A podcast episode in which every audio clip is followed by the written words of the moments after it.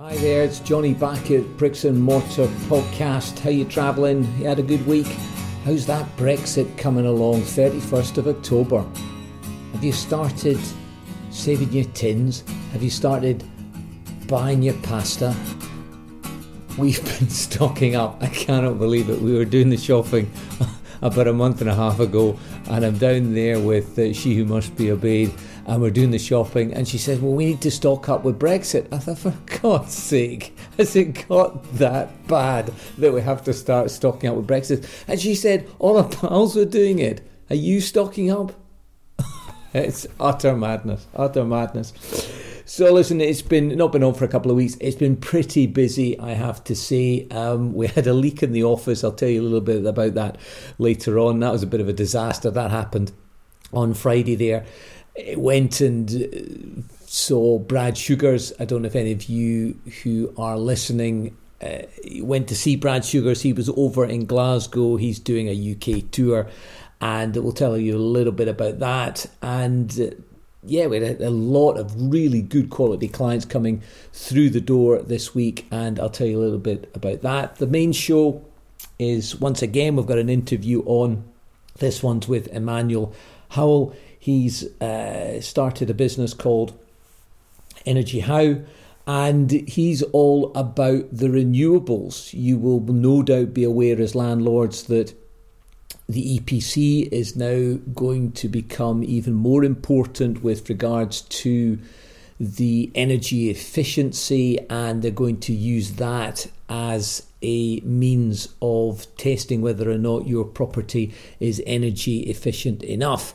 So, that I think is going to have a big, big impact because if you've got a tenement flat in Glasgow or wherever and you've got rattly old single glazed windows, well, you might end up, in order to get over the hurdle of energy efficiency, you might end up having to get double glazing, internal insulation, loft insulation.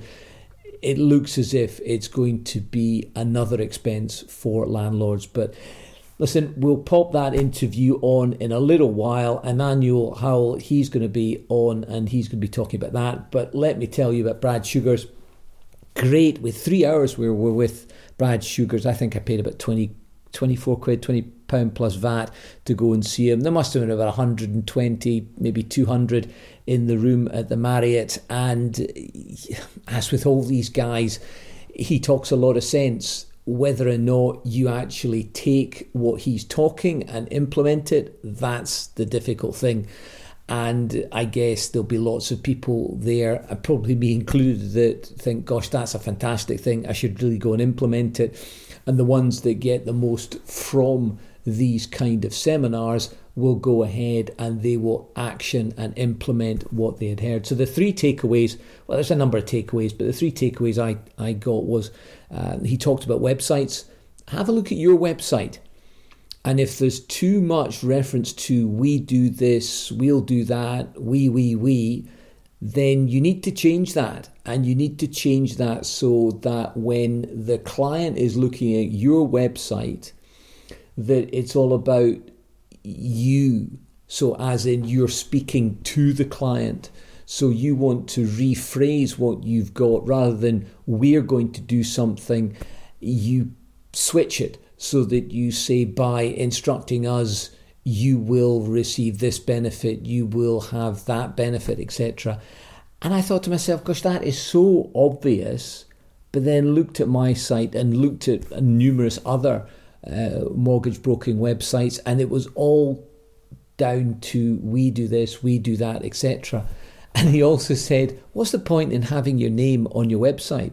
They've already searched for you. They already know your name. So why do you waste time and and space on your website by actually putting your name on the front of the website? And you know what? There is probably some truth in that. He talked about retaining your clients and do you send them, you know, a thank you for them. Uh, he also mentioned he's a big man about knowing your numbers and in essence, he is saying that you need to make sure that you know your numbers because it's going to be very difficult for you to grow any sort of business if you don't know your numbers. So he was all about knowing your numbers, making sure that if you are going to do marketing, that you test, test, and test again before you spend any money. It was fascinating, and you don't. Uh, one of the things I thought was because I sort of OD'd on Brad Sugars in the week before I went to his seminar, and there's so much stuff, as you would expect, there's so much stuff on YouTube. And rather than going to go and see him, just type up Brad Sugars, see what it's like on YouTube. He's got thousands of books, I think, out there. He might be for you, he might not be for you, but I tell you what, I did take some stuff from from his talk, and I tell you what, he did, he did a good stint.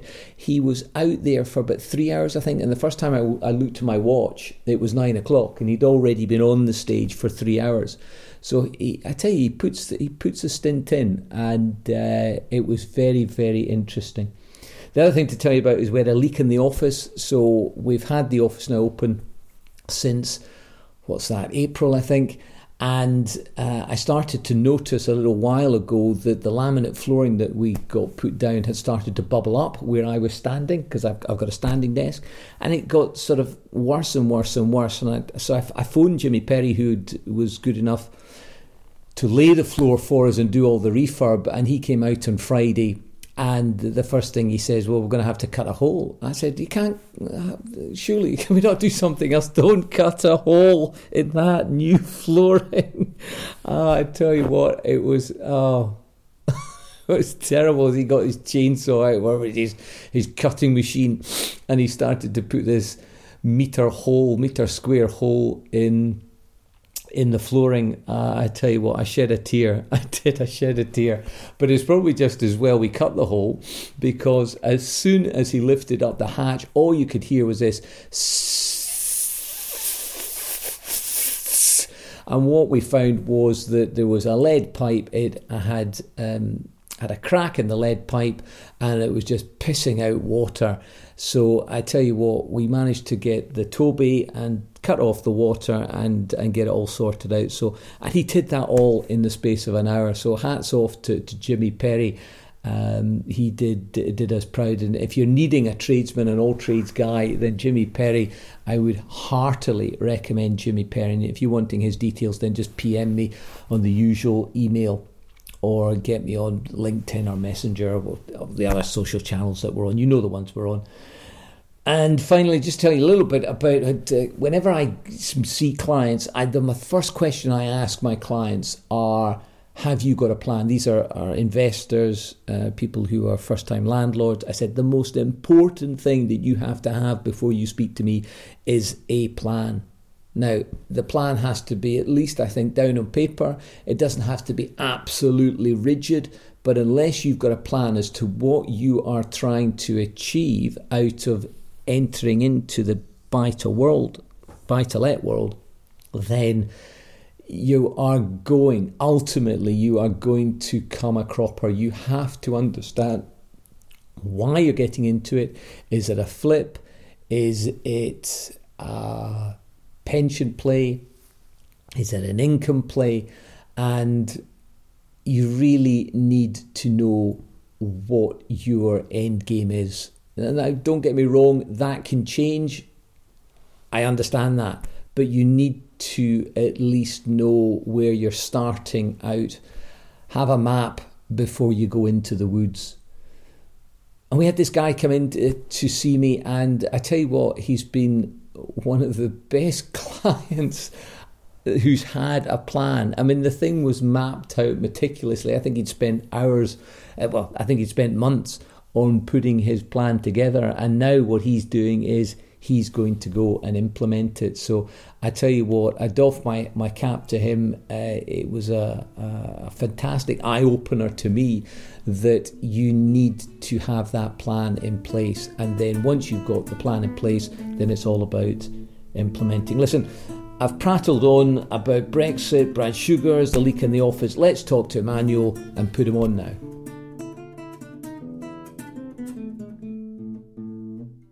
There's very little um, Yeah, I don't edit a lot, I have to say, so it's pretty much one and done. Yeah, so we'll just get cracking it and get uh, get going. So we'll we'll have done an introduction Yeah. on this, so everybody will know who you are. So probably a good idea just to say who you are because um, we know one another from BNI. Yeah. I guess is, Yeah. is where we um, cross paths. Um, let's have a quick chat about BNI, and um, you've been with BNI now for how long? Eight months now. Eight months, yeah. Okay, and it going well for you? Are you Yeah. getting some work from it? Yeah, yeah, it's definitely returned its investment. Um, Okay. It's helping with, I guess, personal development, but also raising brand awareness. I think BNI is one of these things that people go to BNI for a number of things. Um, some go for personal development, some go for, um, I I guess, for the, the money side of things, the referrals. Yeah. Um, some go for the food and the banter. yeah. um, so that's good that it's going well for you.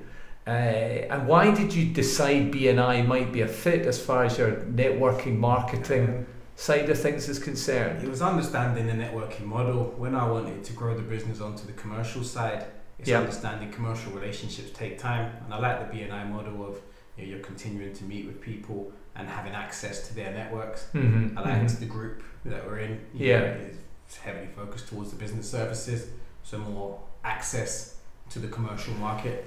Yeah, I think some. If anybody's talking about BNI, some people talk about BNI as the baker, the the, the candlestick maker, and uh, so they think it's all trades orientated. But it's very much dependent upon which group you're in. Yeah. And I do agree the Dynamo group that, that, that both of us are part of is a very much business um, centered Yeah. group. Um, in fact, we're probably quite light on the trades, if the Yeah. truth be told.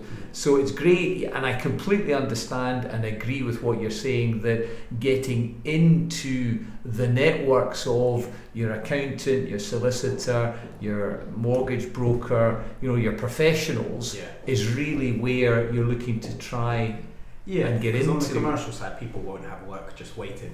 No. So it's building that relationship. So Uh-huh. you're in their mind when it does arise. Yeah, and that's been good. And certainly, I've been in the BNI three, maybe four years, and it, it is a bit of a schlep. I mean, you've got to keep turning up. There's no doubt about that. Yeah. And I think you've got to give it at least two years. yeah. I think that people need to know that you've been in the organisation for at least a couple of years, and then it is amazing that after that second year, they do talk about this thing about know, like, and trust, etc. And sometimes that takes less than two years, but certainly from my experience, it's been at least two years before you start really getting the benefit of it. Yeah. Um, so listen, tell me a bit about your business, and we'll we'll talk about your journey just before, but Yeah. talk about what you're doing at the moment. So at the moment, um, I'm the director of Energy How. Okay. Energy How is a renewable energy installer. Yeah, we do focus predominantly on the heat side of the renewable energy. So focused on heat pumps. Right. You know, so air source and ground source are our main business. We also do a little bit of water source. And we do a little bit of solar PV and battery storage as well. The the business itself, so the business has been going since August last year. Right. And it's been a brilliant year and a bit. Mhm. You know, to the business, we've done a load of domestic, you know, and we're starting to do a small amount of commercial. But I understand where I want to take the business is focus more towards the commercial, dealing with property developers, architects, that side of things. Sure. Because there's an enormous sea change in the way that people are now being forced to heat their homes. Yeah. and the new build obviously is part of that. Yeah. Um, there, there's talk, I think, well, it's maybe more than just talk that that gas boilers are going to be a thing of the past. Yeah. Uh, and nowadays, new build houses just don't have that kind of thing, um, Yeah. and they're all about the renewable side of things. And I think that's going to start to leak into the uh, renting side. Uh, Yeah. through the EPC, the energy performance certificate that you're now going to have to put in place uh, certain energy saving uh, there's going to be energy saving requirements because you're not going to be able to necessarily rent your property unless you have a certain degree in your EPC. Yeah. Um, so you've got to get up to what? Do, do you know what it is? I think at the moment it's a band E. Mm-hmm. Yeah, but I think they're looking at increasing that Yeah, to a band D. yeah. Yeah, which is I think is reasonable. It's reasonable, but from the landlords that listen to this, it's a cost implication. Yeah. So tell me to get from E to D, what are you going to have to do? So my thinking is double glazing. Is that how big a, a Double glazing will have a big impact. Double Right. glazing and insulation probably have the bigger impacts. Mhm. know. So, because we see many houses where people want to look at alternative heating, yeah but there's no point trying to look at a better way to heat if you can't retain the heat.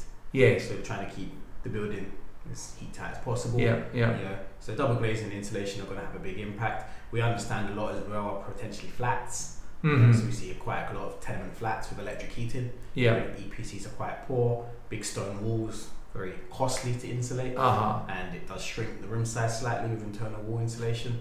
So you know, looking at the likes of heat pumps, it is a benefit to a landlord as well because they can receive a tariff back at the moment.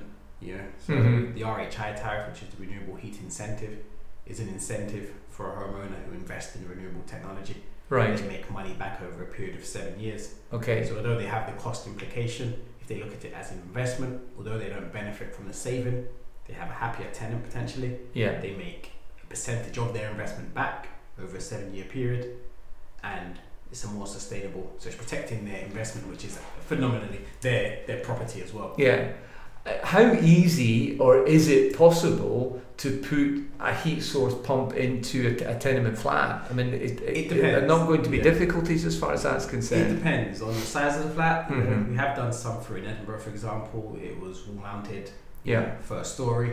There does they do become restrictions as you go higher up. yeah. Also dependent if it's, for example, front facing or rear facing, Mhm. whether the building's listed or not. Yeah. You can you can stray into planning regulations.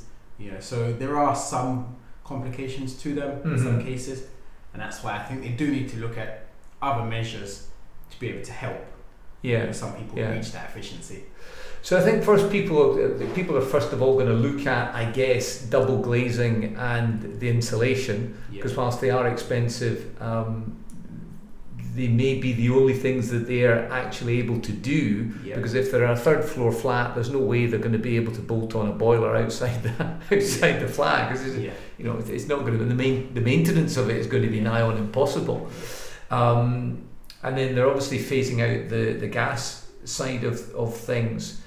Um, and could you see that being a, a big impact upon Um, landlords? I think firstly the gas phase out at the moment Uh-huh. is only staged to take effect for new builds. Yeah. So I think if you're building and planning these changes into your design, I Mhm. don't see it being an issue. For Yeah. the retrofit market, I do see there being some complications, yeah, which we come across sometimes. For example, even with a mid-terraced house, Yeah. they're slightly restricted as to where they can put the heat pump. Yeah. Even if it's not a planning issue, it's still a location issue depending on the size. So I guess for the, the, the listeners, what we might want to do is to actually get you to explain what a heat pump is. I mean, everybody knows electric heating, everybody knows about gas central heating. Just th- throw out there, tell the, the, the, the listeners what heat pumps are all about. All right. So if I put into a concept everybody understands, a heat pump is an air conditioning unit. Yeah. It's Okay. the same concept as an air conditioning unit. It has Right. a refrigerant gas inside. That refrigerant gas absorbs heat from the atmospheric temperature, puts that through a heat exchanger plate. And the most common type of heat pump is air to water. Yeah, so that heat exchanger will be heating water, which is flowing around the radiator system or underfloor heating system, Mhm. and puts heat into the house. You would also then have a domestic hot water cylinder to provide your hot water demand. And that's why the heat pump has to be outside because it's drawing Yes, the, and the you have, air. as I mentioned, you have a few different types of heat pumps. So air source is by far the most common. Yeah, air source it looks like an air conditioning unit. yeah. It actually has the capability to do cooling as well. But of course, being in lovely Scotland, we don't find the need for that as much. And No. being air to water, it wouldn't make sense to cool water. No. So no. yeah, you do that. You do also then have air to air systems, which you've probably seen in the likes of doctor surgeries, etc., where you see the head on the wall, yeah, which is like a fan unit on the wall. All right. You Yeah. have a heat pump external, which Okay. is providing the heat or the cooling. Right. That's why they can do both. Right. It's heat and air. Okay. You then have the ground source, yeah, and the ground source can either be a ground loop, which is laid along the length of the land, or hmm you can have a borehole system, which is drilled down into the ground, and that absorbs heat from the ground.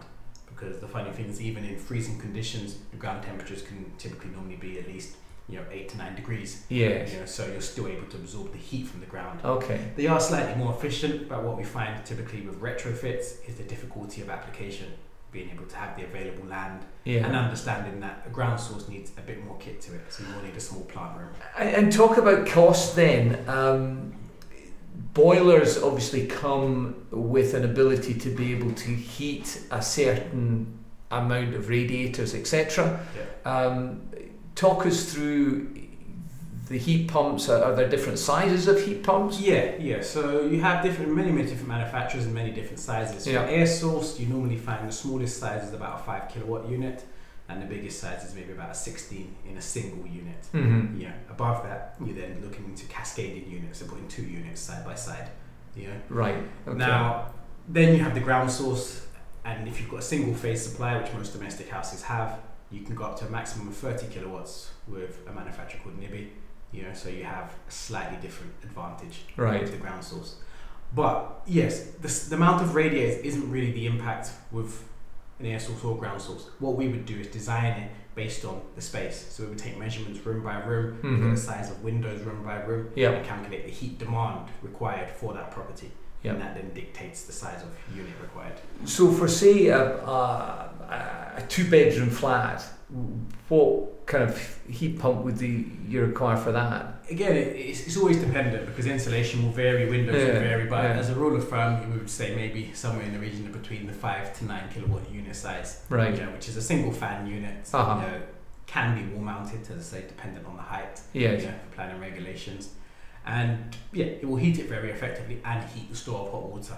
One thing I always point out to customers is heat pumps work slightly different because people always worry when they get told to leave their heat pump on constantly. Mm-hmm. And the reason they recommend that is because a heat pump will modulate, whereas your boiler in most cases won't.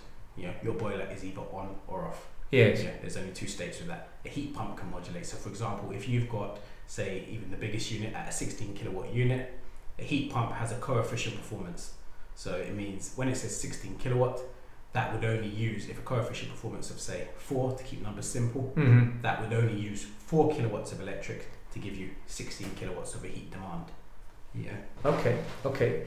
And talk to me then about cost. Uh, and what kind of cost have you got for that kind of Yeah, size so of, of There's a number of factors which come into when designing the unit. Course, you know, in terms of install, Mhm. and it comes down to ease of install, where it's being located, Yeah. whether we need to upgrade the full pipe work, or if you have, for example, a heat pump needs 22 mil pipe work for your radiators. Okay. You know, most cases you have to replace the existing radiators as well, simply because a heat pump runs at a slightly lower temperature to get better efficiency.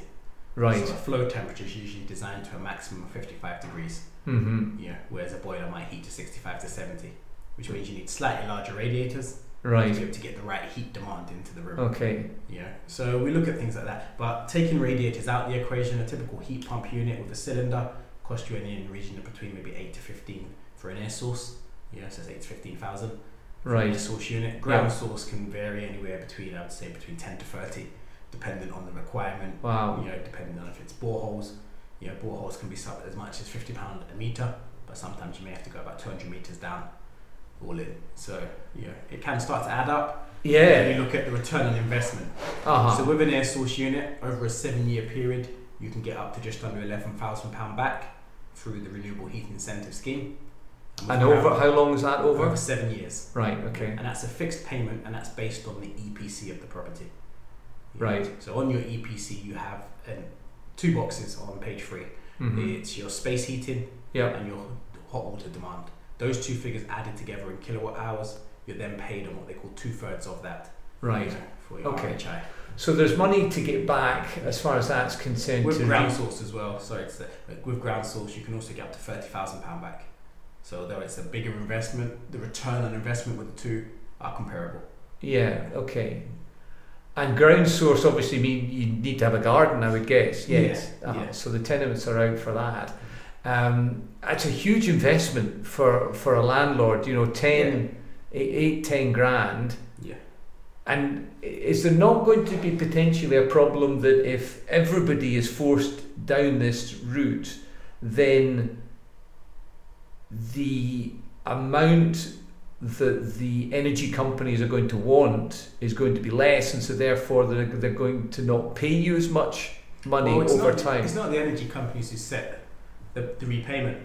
Right. It's actually Ofgem Okay. who administer the payments. Right. It's, it's a fixed payment. So if you're guaranteed to get a thousand pound a year, every quarter you'll get two hundred and fifty pound, regardless if your Yeah. yeah. been on or not. Yeah. Yeah. So that that is the benefit at the moment. Uh-huh. As we know, government policies they're forever changing. Yeah. So if that changes in the future, And I, and I guess, as with a lot of things, you're better to get in there early because if you get in there That's early, then what you're getting back is probably going to be more than if the market is absolutely flooded. Then the Ofgem can say, well, we don't actually need all that energy, yeah. um, so we're going I to pay you less for it. We've seen it. We've seen it historically. I mean, with, when you compare it with solar PV, you know, going back to maybe 2010, the tariff was up as high as 45 pence. Right. Now it's non-existent. Yeah, and that's just in under 10 years. So you know, it does Is- change. Wow, is that right? Yeah, and they brought in the smart export guarantee, but it doesn't amount to much. Yeah, and that's for what you're selling back, which most people now are considering battery storage because it doesn't make sense to sell your energy back to the grid, even if you get say five pence a kilowatt, to buy it back again at 15 And, and, and for, for me and, and maybe a lot of the listeners, that's the issue. You don't know which horse to back. You know, you don't know whether or not you're going Betamax or you're going VHS. The Um, benefit you have is once you invest in it, for example, when I mentioned that seven year period, Mm-hmm. if the tariff disappeared in, say, a year's time, but you got in while the tariff was existing, Yeah, you get the guaranteed for seven, years. Yeah. Yeah, so as it stands, it's still a great investment. And how long are these heat pumps going to last? Typical lifespan's maybe about 25 years. Yeah, so you Right. Well, that's encouraging. When you compare it against a boiler, because I always do this, you know, when I speak with customers, Uh huh. the running cost when you compare it to gas isn't much cheaper. Yeah, Right. So if you're comparing with oil, LPG, or electric, you're saving a fortune. Yeah. Yeah. So that's where the real saving comes in. But when you compare it, a typical boiler might cost anywhere between two to three thousand pounds, for example, Mm-hmm. yeah, for a, such a budget standard boiler, Yeah. you know, supplied and fitted. But you would have to potentially, over a 25 year period, at least replace that once again. Yeah, I would So, agree with that. Yeah, you'd be looking at anywhere between four to six thousand for that extra, say four thousand pound. Yeah, not only are you going to get the tariff back, Mm-hmm. so say you got back seven thousand pound over seven years. Yeah. Yeah, that system really only cost you three thousand pound, Uh huh. which is cheaper than the alternative. Yeah. Yeah. Yeah. So Okay. yeah, it depends on how you look at it. If you look at it as an investment, it definitely makes sense. If you just look at it as capital expense, Mm-hmm. that's what puts a lot of people off. Yeah. Yeah. So who is it that you're looking to try and speak to? Um, well, as I mentioned through BNI, you know, it's looking to speak to the likes of architects. You know, Yeah. I think they're going to be the front runners, definitely. Uh huh. With design is into the building standards. Yeah. You know, as many people may know, many of your listeners and landlords will probably know, for a lot of new builds now, renewables is mandatory. Mm. You know, a form of renewables. Mm-hmm. Yeah. Mm-hmm. So yes, solar can tick those boxes, but we always explain to people instead of sticking solar, which you're not really going to benefit from in any way, shape, or form, because in a new build, electricity usage is typically minimal because Mhm. everything is low energy, LED, etc. You're not using much. So why don't you look at the heating, which is always the bigger cost? Yeah, no Yeah, matter yeah. where your building is, yeah, you're always going to pay more to heat than you do for your electric, and it's about future-proofing your home. Yeah. Yeah. No, that's a fair point. So that's where it comes into it. But yeah, so architects, uh, property developers, know, so again, future proofing their investment because they may keep that property for 10 years, but when they come to sell, Mm-hmm. they don't then want to have to have a hefty investment. So why not get your tenant to cover that investment over time? Yeah. Yeah. Yeah. Yeah. Um, housing associations, also a good connection because they want to be sustainable for their housing stock. Mm-hmm. Yeah, likes of care homes as well, which I've mentioned. Yeah, so it's looking at any areas where there's people and a demand for heat. Yeah. and it's looking at the most efficient way to develop and deliver that demand for heat. So you've been going for uh, well, when did you say you started again? August 2018. August 2018, just okay. over a year. So and why get into to this? Um, this game? I guess it's been a mixture of so my background going back to 2005. I Mm. started in the property market. Yeah. You know, used to do below market value properties Uh-huh. and pitch them as a, I guess, a renovation project. You know, so we would source properties through auction Mhm. below market value, pitch a renovation to them, Yeah. and pitch that to an investor. Yeah, and they would invest in that, and we would have our markup encompassed in that. Geez, that must have been a piece of piss in 2005, It eh? was, it was a lot easier than it would be now. Yeah, You just rock up to the banks and they say how much you want, and Yeah. that off Yeah. you went. and it was it was a lot easier. And we, we focused on trying to find flat roof properties in London. Why flat roofs? Because most of them we had the ability to build up one level still. Okay, fair dues. Yeah. and then convert that into flats. So build up one level, convert it into maybe four flats. And Right. people at the time was either selling them or doing HMOs, different Uh-huh. things. You know, so yeah, that was booming. 2008 came. You know, business didn't go so well at the time. Being young, I'd grown the business too fast, too quick. So were you doing that as Yeah. your bread and butter? Yeah, yeah. So prior to that, when I left school, I started working with BT. Didn't Uh-huh. enjoy it at all. Right. So I had a little bit of money. Decided I'm just going to go and let me start trying to do this. Mm-hmm. And I was literally just picking up a phone and going through different directories, going through Gumtree and different things. You know, To, to find find the yeah, properties. find properties. People who sometimes people advertised on there that they were looking at properties. So just Right. speaking with them, meeting with them, Uh-huh. getting a feel for what type of properties they looked for. Yeah. Then I realised the auctions might be better for that, you know, because they had a wider stock of Mhm. properties rather than Fair trying point. to find one. Yeah. You know, so yeah, and you know, it took about probably seven months, eight months. But I got my first big client who bought three properties. Right. And that gave me a real boost. And the business just continued to grow leaps and bounds. Managed to go up to 50 staff during that time. Yeah, but then the crash came. And Wow. It wasn't sustainable. Yeah. So- No, because the funding had dried up, and if you can't Yeah, get and the, funding. Well, that's there was a double Yeah. whammy, wasn't Yeah. it? That if the investors thought, well, listen, I'm going to take my my money out of bricks and mortar and put it somewhere perceived to be safer, Yeah. uh, then you've got no end client, so you've got no money it. to actually do the flips. Yeah. Uh, you've probably got less opportunity of properties because there's less that's coming onto the market. So it was- Yeah. it was quite literally a perfect storm Yeah. back there in 2008. So how old were you in 2008? In 2008, I would have been 20. Wow. So, yeah. That a bit of It was- that would have been a bit of a kick in the chops. It was, was, it was a big at 20? experience, but I think being young, I always felt resilient, being able to bounce back, and I was quite lucky. One of my clients actually owned a, a recruitment company. At Right, the time set up, I think he'd be quite good at recruitment. right. So I was able to sort of bounce back, and I then Uh-huh. ventured into the recruitment world.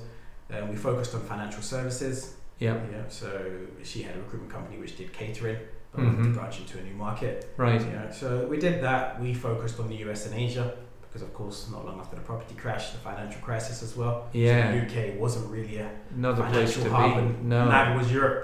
Yeah, Yeah. such. But the US and Asia was was thriving. Yeah, so I did that for from then to probably 2012. Okay. In the background, I'd been getting involved in some of the renewable business. Yeah, just through I guess through the background of the property market. Right. Still kept in contact with some people. Yeah, yeah. And somebody had came to me actually with a development of a solar farm, and I was looking at the numbers for them. Got quite interested in technology. Right. In 2012, I moved to Scotland. Yeah. Why did you come up here? Well, in 2008, when the when the market crashed, I had property in London. Right. Um, it wasn't the best time to have property there. No. Yeah. Um, in hindsight, I wish I'd held on to it because it would have been a good. Yeah, time. But, tell about yeah, it. yeah. I sold up and realised what I had paid for a two bed flat there. Yeah, I could get a farmhouse. Yeah, Mm. my partner at the time had a horse, so Yeah. yeah, we needed somewhere to keep it. Couldn't Uh-huh. afford the upkeep in London anymore without the business. Yeah. So we managed to move out to Macclesfield. All right. Uh, Yeah. And I would come into London four days a week to still work. Okay. Yeah.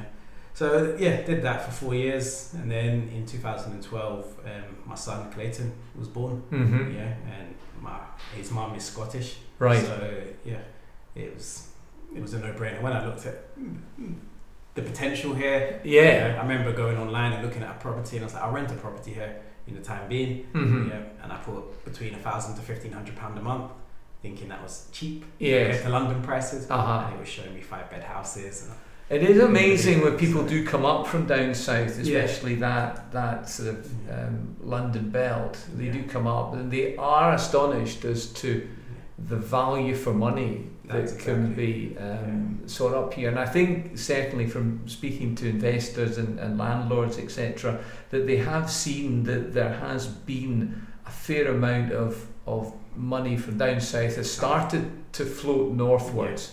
Um, you know, your Manchester's, your Liverpool's, and then you're going up further to Carlisle, and then eventually, obviously, up to, to Scotland. But it's it's a hard game, um, and just with another, you know, from what we're hearing here about the EPCs and making sure that your property has got an E, an e rating, um, it's becoming more and more difficult. There's almost as if there's more and more obstacles that are put in place uh, that this may well be for some people that that's the straw that breaks the camel's back. Say, listen, I'm, I'm, I can't afford eight grand on a heat pump. I can't afford four grand on double glazing um, or insulation. Uh, and I, I, sometimes I, I think I don't know where the thing's going. Yeah, I really mean, don't. It depends, I guess, on the type of investor they are. You know, if they're doing it as wanting to have an income Mm-hmm. during the time of holding the investment, Yeah. and they might look at it a bit differently. But for a lot of people, I know when you know when we did the property, they would look at it in the sense of, for example, if they have to put twenty percent down, and to keep numbers simple, if it cost a hundred thousand, they put twenty thousand down, maybe take a fifteen or twenty year mortgage, on the Mhm. remainder, and over that period, the tenant is paying that. So even if that doesn't appreciate, you know, that's still a hundred thousand they have, you know, which is one way of looking at it. Yeah. But, you know, we know property prices do continue to rise Uh-huh. as much as the dips and falls. Yeah. You know, they will continue to But, rise. but from what you're saying there, I completely understand that. But what, what a lot of investors forget is that they forget to actually put the mortgage on a capital and interest repayment mortgage because they Yeah. think, well, it's I'm getting five hundred twenty-five pounds in as in rent. yeah. If I go capital and interest, it's five hundred, and if I go interest only, it's one hundred and twenty. Yeah. And a lot of people think, well, you know what? I fancy just I'll I'll I'll start paying it at some point. I don't need to do it now. Yeah. And then 15 years down the line, they're still paying 120. Their mortgage is still whatever it was. Yeah. I just think that that's if you're wanting a long-term play, you have to go down the route of capital interest Yeah, definitely. and say, well, listen, that money's not my my money. That money is going to be investing into the property yeah. because it gives you so many more options. It means that if there is a downturn, then your loan to value is not going to be so dramatically affected because you're actually paying off some of the mortgage. Plus, you could potentially look at taking some of that money out and not rely upon the market moving forward. Yeah. And it's exactly the same, like I mentioned, with the investment. So many people who didn't looked at solar previously, for example, they could have invested maybe say six thousand for an average system Mm-hmm. three years ago, Yeah, and over a twenty-year period could have made back about ten. Yeah. yeah, Whereas now you still pay the same price for the solar, but unless you're living in the property, you're not really going to see the benefit. no, You know, so it's you know from an investor aspect, I think you know heat pumps can go the same way mm-hmm. because I don't see the government wanting to incentivize them as heavily when they're mandatory. Now they're optional, so it's like incentivize people to switch. yes, But when you have no option, why the need to incentivize it? Well, exactly. You're exactly. going to buy it anyway. yeah, yeah, so yeah. that's why it's good to get in early. So get in now is what you're saying. Yeah, yeah. So it does No, make sense. That makes perfect sense. Makes perfect sense. Um, and then on the the buy to let side of things, you've you've got a portfolio. What, what's the Yeah, situation yeah, there yeah, at the moment? So I've got three properties Okay. over in East Kilbride. Yeah, Right. That I bought three years ago now. Okay. Yeah. yeah. And did you buy them as a lot? Did you buy them one, two, three? No, I bought them separately. Right, But okay. all well in 2015 and 2016. Yeah. And how did you find the difference between buying in Scotland and buying in England? Because clearly there's a, Um, there is a difference. Yeah, it's a big difference. I mean, around that time was about the time I sold my recruitment company. Mm-hmm. So I had some cash capital. Yeah. you know, So I was able to buy a mortgage free, you know, with two of them, and I've got one on a mortgage. Right. And it's yeah, it has helped. You know, it's not only as a additional income, but it's also what you buy a small flat here in, in Scotland Yeah. would be a deposit on a flat in London. Oh, You know, absolutely. so it's it's a big change. And as I say, being able to hold on to the asset, you know, Mhm. long term for me, it's for know I've got a son and one on the way, so Yeah. it's you know it's looking at. And what is your long term goal as far as the property side is Property, concerned? well, I definitely want to build up my portfolio. Okay. You know, I think you know, cash capital comes down to a lot of it. yeah. Yeah, and yeah, just build it up as looking at the renovation side of things as well. And are you getting a decent yield over in East Kilbride? Um, not too bad. I think it's about seven percent. Yeah, so it's not it's not the worst, but Yeah. it is quite good. You know, I had to do some work to them. You know, but luckily being around tradespeople, yeah, it cost me a fraction of what it would might have otherwise. Yeah, let's talk about that power team as, as everybody talks about. Um, clearly, if you are in uh, renewables, you've got a number of, of people. So tell me, who's who's in your power team? Who have you got? Who do you Um, rely upon? Well, I've got, of course, I've got plumbers. Yeah. You know, so they're the core, Uh-huh. I guess, of that. You know, we do most of the work. Yeah. You know, and electricians as well. hmm you know, and then beyond that, you know, I have good access with joiners, yeah, and decorators, yeah. So they, they were the main trades, I guess, yeah, used in the renovation. So Uh-huh. we're looking at kitchens, bathrooms, it's joiners and plumbers really Mhm. that are doing a lot of the work. And there's a lot of people that are coming out and from various educational courses. Um, there are those that are just learning on the job, which sounds as if that's what you've done. Uh, and there are those who are just going onto the internet and they're doing their own research. yeah. If you had your time again, would you do the way you did it, i.e., um, just do it from scratch and, and take the rough and tumble, or would you go down the Um, educational route?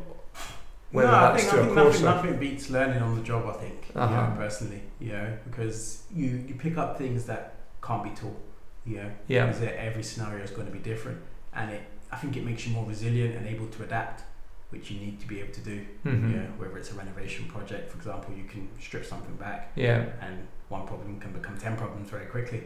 You know, so you have to be able to adapt to that and how that can impact the budget, and also, you know, fundamentally how that impacts your, your investment. yeah. You know, so I think yeah, I, I wouldn't change it. You know, I've learned a lot.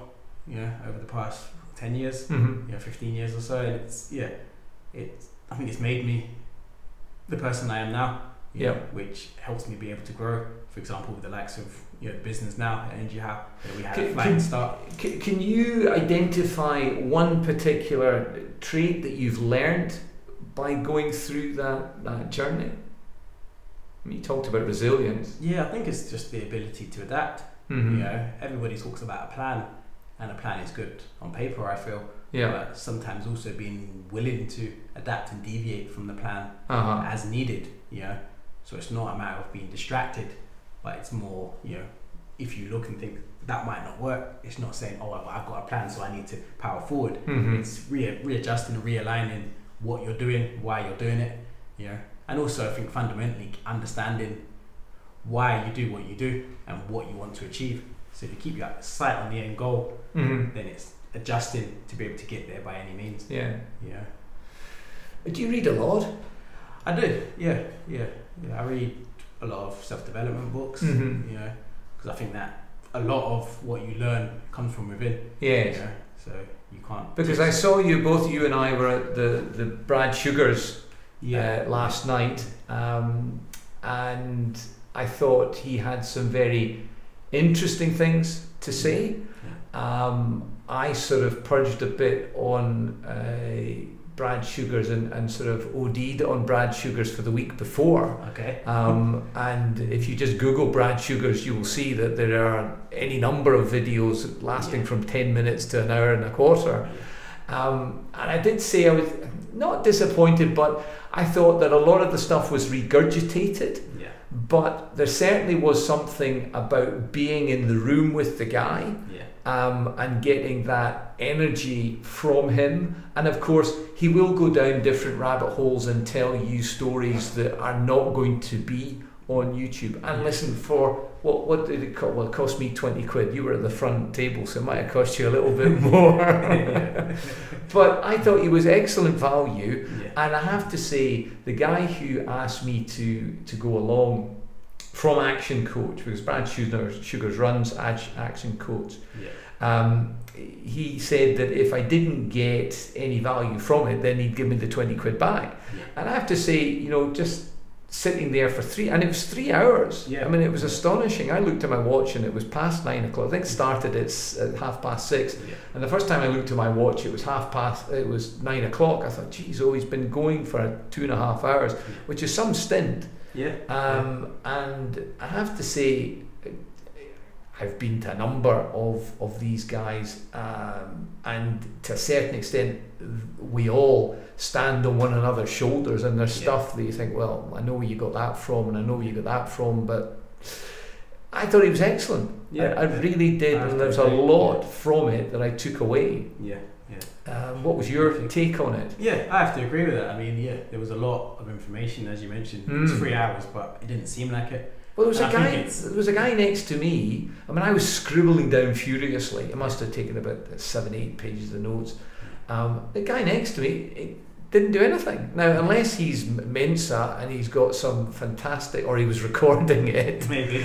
Um, yeah. I thought, well, there's no way. What benefit are you going to take from Yeah, that? and I think, like I say, when, when people say, "Oh, but I do this, but I do that," and it's a matter of, but what do you do to action it? I think Brad touched on that yesterday as well. You know, and it's about we can have all the information, but unless you do anything with it, yeah. it's never going to give you any real benefit. Uh huh. And I think you find that so often people say, "Oh, I've read that book, I've read," but they continue to do the same thing they did day in day out. Yeah. And unless you adapt, so I think coming back to what I was saying about you know what I've learned from my journey, yeah, I think that's part of it. You know, Uh-huh. being able to adapt and adjust to be able to achieve what you want to achieve. Yeah, helps. I, I think education is fantastic. Yeah. And as you've alluded to there, you can read as many books as you like, but if you're not prepared to implement them, That's it. then I'm thinking, well, you've just wasted three hours reading that. Yeah. Now, don't get me wrong, not every book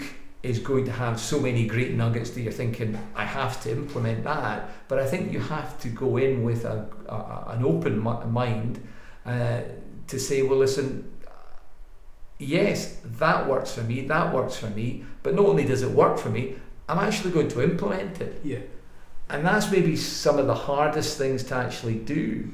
it It's is because we just bumble, so many of us just bumble along in life yeah. and we just think, well, that's fine, everything's going okay. Um, and again, that's something that he he said. Is that well, listen, that's why you're not. Yeah. If you're here, then no, that's not the type of person that you know we're expecting you to be in six months, a year, you know, two years. Yeah, yeah, yeah. And as I say, that change has to be in everyday life. You know, because I think as people, we have to all admit, ninety-nine point nine us probably do change throughout Yeah. our life Uh-huh. in some way, shape, or form. Yeah, yeah, you yeah. know? So although we're sort of against change, so to speak, objective Uh-huh. to it, you know, it it's essential to you know evolution. You know, and looking at just the way things are moving. So going back to you know, of course, you're focused on the property side. You Mhm. know, you've probably seen the changes in the property market, and they Mhm. do continue to change. You know, Yeah. over time. I know from when I did it back in 2004, 2005.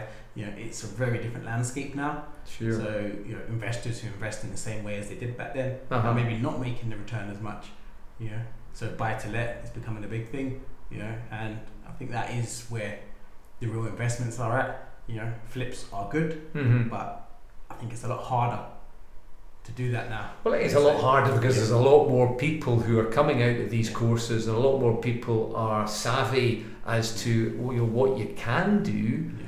But if the, if there's more people coming in to look at these deals, and there's just the same amount of properties there, then there's it's a It's it's a demand thing. Yeah. You know, if there's too many people going after the properties, then you know the property prices will, go up because there's there's demand there for fewer properties. Yeah. So that doesn't really work Yeah. as far as the, the flip model is concerned. Yeah. Uh, and I guess you've got to look at, you know, from my perspective, I think a deal is really only a deal if you can source it off market because as soon as it goes on to market, then you know everybody, Tom, Dick, and Harry is trying to get uh, it, to get into it. yeah.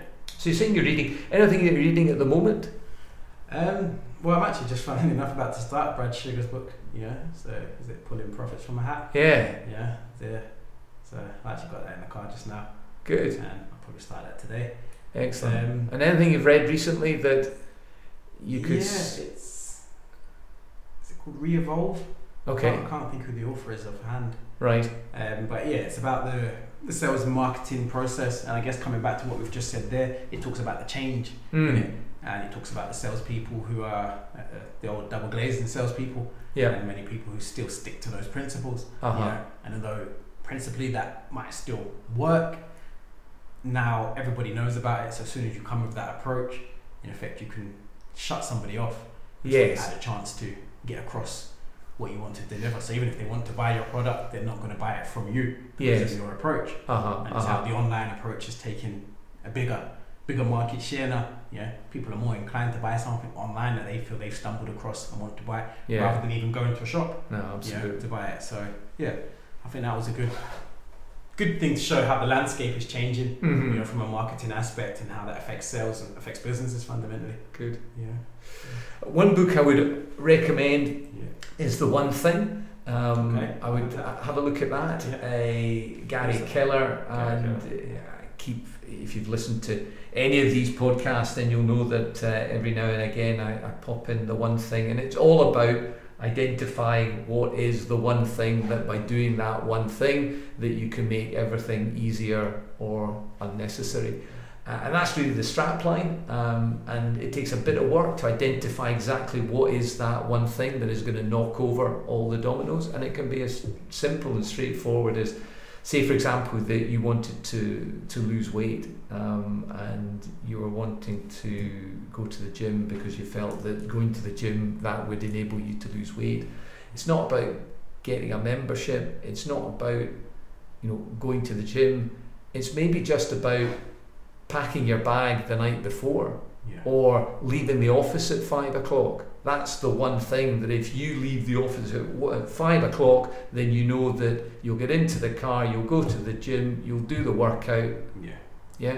Yeah. So just focusing on that one thing, and if you do that one thing, then everything else Falls will into fall place. into place. yeah. It's a fascinating book, fascinating, and it's a it's two three hundred pages, dead easy to read, uh, and I would get that one if Okay. uh, if there was anything. And there's another one called um, Michael Port, and that's all about marketing. That's Okay. brilliant. Um, book yourself solid.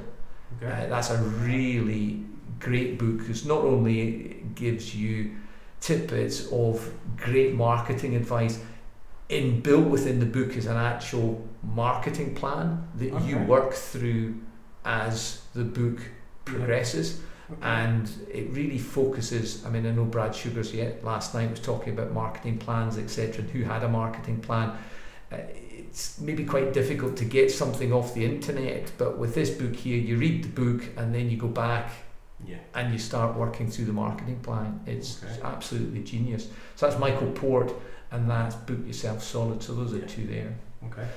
So listen, we've taken you just over the 42 minutes. So there's there's four or five questions I always ask my guests, and it's all to do with a lot of people who listen to the show are first time investors or maybe even first time um, purchasers of property. So it's all about firsts. Talk to me quickly, uh, 30 seconds on first house. What was your first house? First house was in London. Yep, As mentioned, two bed flat. yep. What did you buy it for? 270. What did you sell it for? 265. Oh, win? what happened there? Um, as I say, it was just after the property crash. Oh, was it? and it was right. more uh, because the business had gone well before that. I Uh-huh. put a lot of money. I'd probably paid off about half the mortgage. Right. So it was more just trying So to you could ship, out. you could ship it. Yeah. Right. Yeah. Okay. Good stuff. First car. Um, first car was a Vauxhall Nova. Good. Remember the registration number? I remember it was a K Reg. Was it? Yeah. Yeah. And sound system. Yeah. Yeah. Did well, took two speakers. Woofers and woofers and tweeters. Um, no, it was actually two speakers from my dad's living room, wired into the car. and box speakers. yeah, Oh, into the boot. Oh, yeah, I don't know what was louder, the engine or the sound Well, I said they could hear you before you were coming. Um, first tier football. That's golf or football or Um, either. Neither. I don't know. I don't follow No. either, to be honest. No, Any sport? used to play basketball. What did you? Yeah, All right. years ago. At What about that guy who's seven? Did you see that on the news?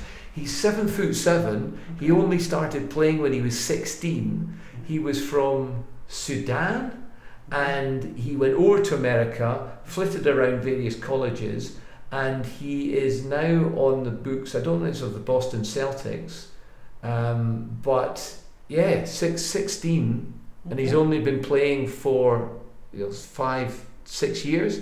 Okay. But he's just enormous. I mean, seven Yeah. foot seven. He's Yeah. just ridiculous, the size of the guy. And there's a video online of him, and he's clearly when he's at college, and he must be in the dorm rooms or something. And one guy comes out of the door and runs towards him.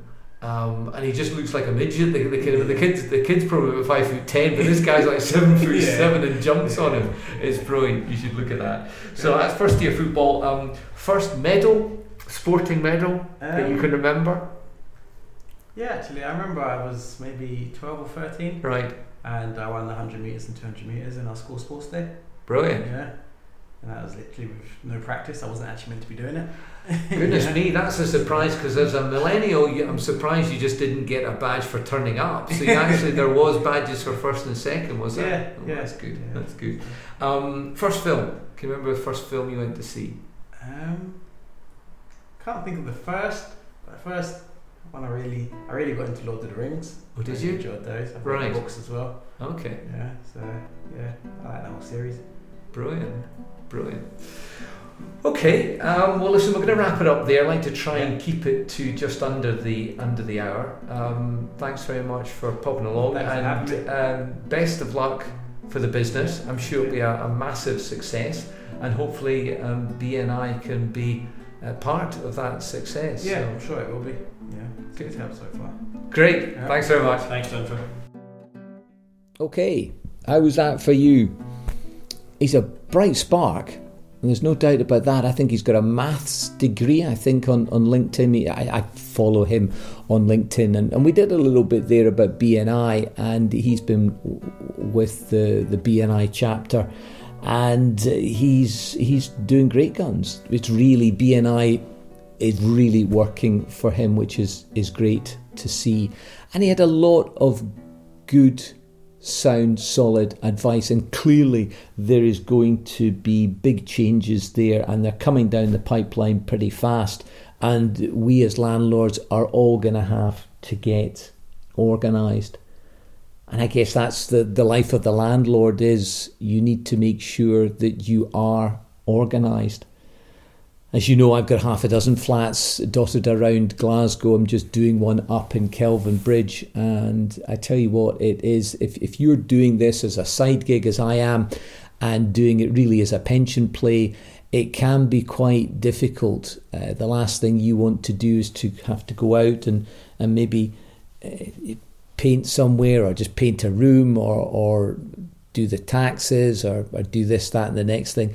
You have to be super motivated because once you come back from your day job, then unless you continue to put the hours in with regards to your portfolio, then you, you're going to end up chasing your tail. And I guess it's probably something that I've thought long and hard about, and really I've, I've not been very good at doing this. Um, I've tended to do most of the painting on, on my own and all the other bits and, and bobs. Um, I re- really should think about just handing that over to somebody and uh, and getting them to deal with it. So um, I really do need to, to think about that. And I would tell you exactly the same. Uh, unfortunately, I'm not a great one for practicing some of the things that I know are, you know, good advice. Um, but um, there you go. There you go. um, sometimes it's a good idea to follow your own advice. So that was uh, Emanuel Howell. I hope you enjoyed that. Uh, next week, I'm probably going to do a bit about the bricks and mortar mortgages. I know all of you listening, we had a bit of a well, we didn't have a bit of. We we were silent on the podcast for about a year, and that's when I was busying myself in the background trying to organise the bricks and mortar mortgages business. So I think what I'll do next week is I'll tell you a little bit about that story and how we've gone on, how the figures are going etc., etc. So we're off to Bilbao. Number one is out there doing her au pair thing and playing a bit of hockey. So we're going to go out to see her. It's October, so it's the October break. So looking forward to that. I we're flying in on the Sunday, and in fact, Atletico Bilbao are playing. So I'm going to see if I can catch a game there. I think there's a game on there. They're playing at home, so that should be quite interesting, and uh, look forward to seeing that. We've got the McTurkman coming on from ABC Property. He's happy to come on and have a, um, a chat with me. We're probably going to do that the following Thursday. So next week you'll have me going on about bricks and mortar mortgages, and then we'll have the McTurkman coming on and talking about what he's been doing. Hockey's going well. Uh, managing the second team out at GHK. We won 3 0 on Saturday. It was great. That takes us to second. And uh, oh, yes, can't forget this. She who must be obeyed. It's her birthday this week. So need to be on best behaviour there and uh, sort out everything with regards to her birthday. I think it's Tuesday. So a few bits and pieces need to do there. And um, running's going okay. I did a park run at the weekend. We don't have any hockey at school, so cracked out a park run, just a smidgen over 20 minutes, which is really, I mean, I can't tell you how well the, the running is going. I'm just waiting for some sort of horrendous injury to befall me before Valencia. I've got Valencia Marathon coming up at the uh, beginning of December, end of November. So listen, I think that's about it.